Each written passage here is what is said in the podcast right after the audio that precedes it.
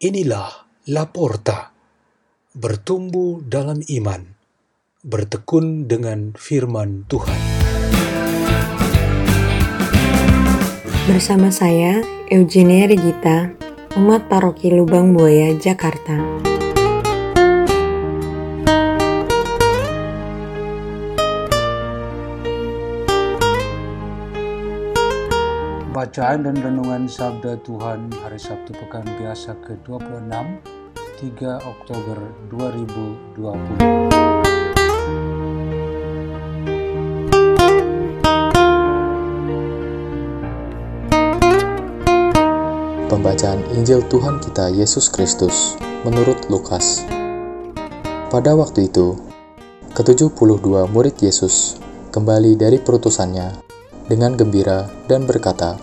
Tuhan, setan-setan pun takluk kepada kami demi namamu. Lalu kata Yesus kepada mereka, Aku melihat iblis jatuh seperti kilat dari langit. Sesungguhnya aku telah memberikan kalian kuasa untuk menginjak-injak ular dan kala jengking, dan kuasa untuk menahan kekuatan musuh, sehingga tiada yang dapat membahayakan kalian. Namun demikian, janganlah bersukacita karena roh-roh itu takluk kepadamu, tetapi bersukacitalah karena namamu terdaftar di surga. Pada waktu itu juga, bergembiralah Yesus dalam roh kudus dan berkata, Aku bersyukur kepadamu ya Bapa, Tuhan langit dan bumi, karena semuanya itu kau sembunyikan bagi orang bijak dan pandai, tetapi kau nyatakan kepada orang kecil. Ya Bapa, itulah yang berkenan di hatimu. Segala sesuatu yang telah diserahkan kepadaku oleh Bapakku, dan tiada seorang pun yang tahu siapakah anak selain Bapa, dan siapakah Bapa selain anak, dan orang yang kepadanya itu anak berkenan menyatakannya. Sesudah itu berpalinglah Yesus kepada para murid dan berkata, Berbahagialah mata yang melihat apa yang kalian lihat, karena aku berkata kepada kamu, banyak nabi dan raja ingin melihat apa yang kalian lihat, tetapi tidak melihatnya, dan ingin mendengar apa yang kalian dengar, tetapi tidak mendengarnya. Demikianlah Injil Tuhan.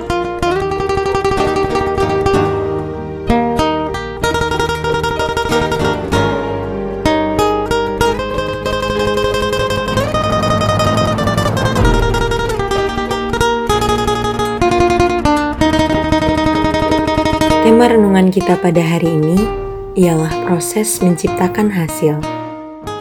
Kita mengalami dan memiliki banyak hasil di dalam hidup.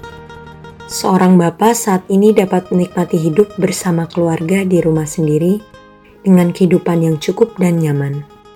Padahal, kalau kita mengikuti kisah hidupnya sebagai seorang perantau, dari awal mulai bekerja hingga sebelum menikah dan berkeluarga, proses hidupnya sangat memprihatinkan.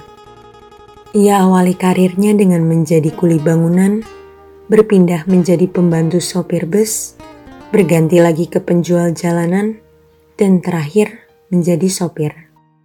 Berkat keuletannya, ia kemudian bisa membeli mobil sendiri, akhirnya dapat membangun sendiri rumahnya, dan kini beberapa mobilnya menjadi transportasi travel.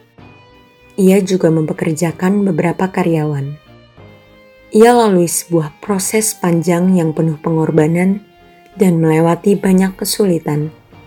Nabi Ayub memiliki pengalaman hidup yang sulit yang menjadi bagian dari proses pertumbuhan imannya.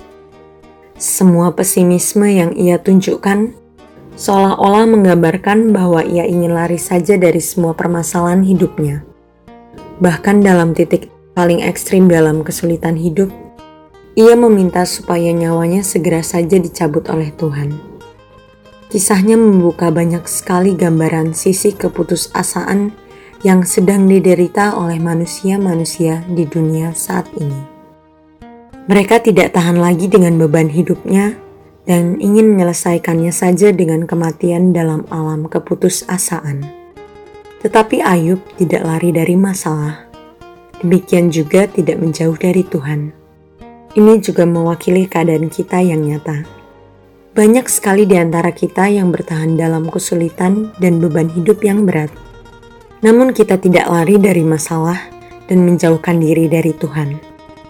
Hal ini sangat berguna karena kemampuan kita untuk bertahan akan menjadi modal dan pegangan kita. Pada saat masalah itu berlalu pergi bersama waktu, modal itu menjadi kesiapan mental rohani kita untuk menikmati hasil-hasilnya. Kiranya kita menjadi seperti Ayub yang mengalami pembaruan iman dan kembali memandang Tuhan dengan cara yang berbeda daripada sebelumnya. Para rasul dan murid-murid diutus oleh Yesus sebagai domba-domba di tengah kawanan serigala. Dapat dibayangkan betapa sulitnya mereka dalam proses untuk menjadi pengikut-pengikut Tuhan yang tangguh dan ulet.